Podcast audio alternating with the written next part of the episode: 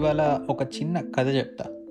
అనగనగనగా Rome అనే country వాళ్ళ ఎంపైర్ని extend చేసుకోవడానికి పక్క దేశాలపైన యుద్ధాలకు వెళ్ళింది. ఆ ప్రాసెస్లో ఒక చిన్న దేశమైన లొరెన్జో అనే కంట్రీకి వెళ్ళిందనమాట. రోమన్ ఆర్మీ ఒక లక్ష మంది ఉంటే లొరెన్జో కంట్రీ ఆర్మీ ఒక పాతిక వేల మంది ఉండుంటారు. బాహుబలి సినిమాలో లాగా వాళ్ళు గెలిచే ఛాన్సులు చాలా తక్కువ. వార్ ముందు ఆర్మీ జనరల్స్ అంటే సేనాధిపతులు రెండు సైడ్స్ నుంచి వచ్చి మాట్లాడుకుంటారు కదా లొరెన్సో కంట్రీకి సంబంధించి ఒక ఆర్మీ జనరల్ ఆడి పక్కన ఒక ఎక్స్ట్రా క్యాండిడేట్ వస్తే రోమ్ సైడ్ నుంచి వాళ్ళ ఆర్మీ జనరల్ వాడి సెక్యూరిటీ మొత్తం వచ్చి మాట్లాడుకున్నారు. సో రోమ్ ఆర్మీ జనరల్ అది భయ్యా వార్ అవసరమా? ఎలాగో మేమే గెలుస్తాం. సరెండర్ అయిపోండి అందరికీ మంచిది. ఆర్మీ చూశారు కదా? టిప్పర్ లారీ వచ్చి స్కూటర్ని కుదితే ఎలా ఉంటుందో అలా ఉంటుంది మేము వార్ చేస్తే. అని అంటే లొరెన్జో పక్కన ఉన్న ఎక్స్ట్రా క్యాండిడేట్ గాడు భాషలో రజనీకాంత్ లాగా అటు చూడు బే అని అన్నాడు.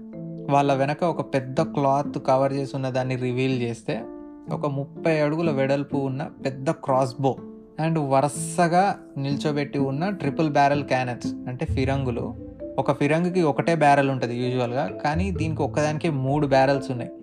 మెషిన్ గన్ లాగా ఒకదాని తర్వాత ఒకటి ఒకదాని తర్వాత ఒకటి పేల్చగలిగేటట్టు అనమాట వాటిని చూపించి శాంపుల్గా ఒకటి గాల్లోకి పేలిస్తే దాని నుంచి వచ్చిన ఫైరు ఆ సౌండ్కి గుర్రాలన్నీ భయపడి వెనక్కి వెళ్ళడం స్టార్ట్ చేసాయి ఒక్కదానికే ఇంత రచ్చ అయితే ఇక అన్నీ వాడితే నీ ఆర్మీ మిగలదు. ఇప్పుడు చెప్పు ఇందాకేదో టిప్పర్ లారీ అని ఏదో అన్నావు.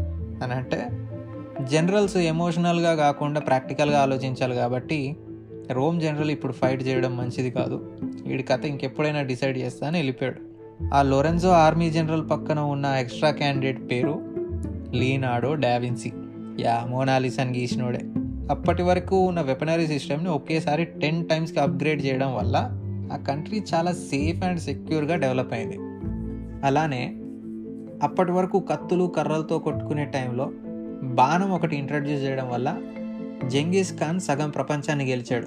ప్రపంచాన్ని గెలవడానికి ట్రై చేసిన కింగ్స్లో గెంగీస్ ఖాన్ ఒక్కడే ఎక్కువ గెలిచాడు. అలెగ్జాండర్ కంటే చాలా ఎక్కువ. ప్రతి ఒక్కడు బాగానే అప్గ్రేడ్ అయ్యారు. ఇండియాలో కత్తులు బాణాలతో ఆర్మీ అంతా ప్రాక్టీస్ చేస్తే బ్రిటిష్ వాడు ఒక్క గన్నుతో మొత్తం ఇండియన్ రూల్ చేశాడు.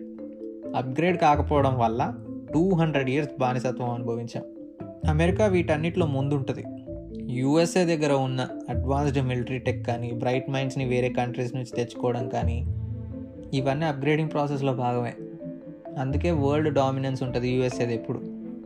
ఇప్పుడు next step in upgrading is not in machine or technology. యంత్రాలపైన కాదు హ్యూమన్స్ని అప్గ్రేడ్ చేయాలి అని ఎలాన్ మస్క్ అంటున్నాడు.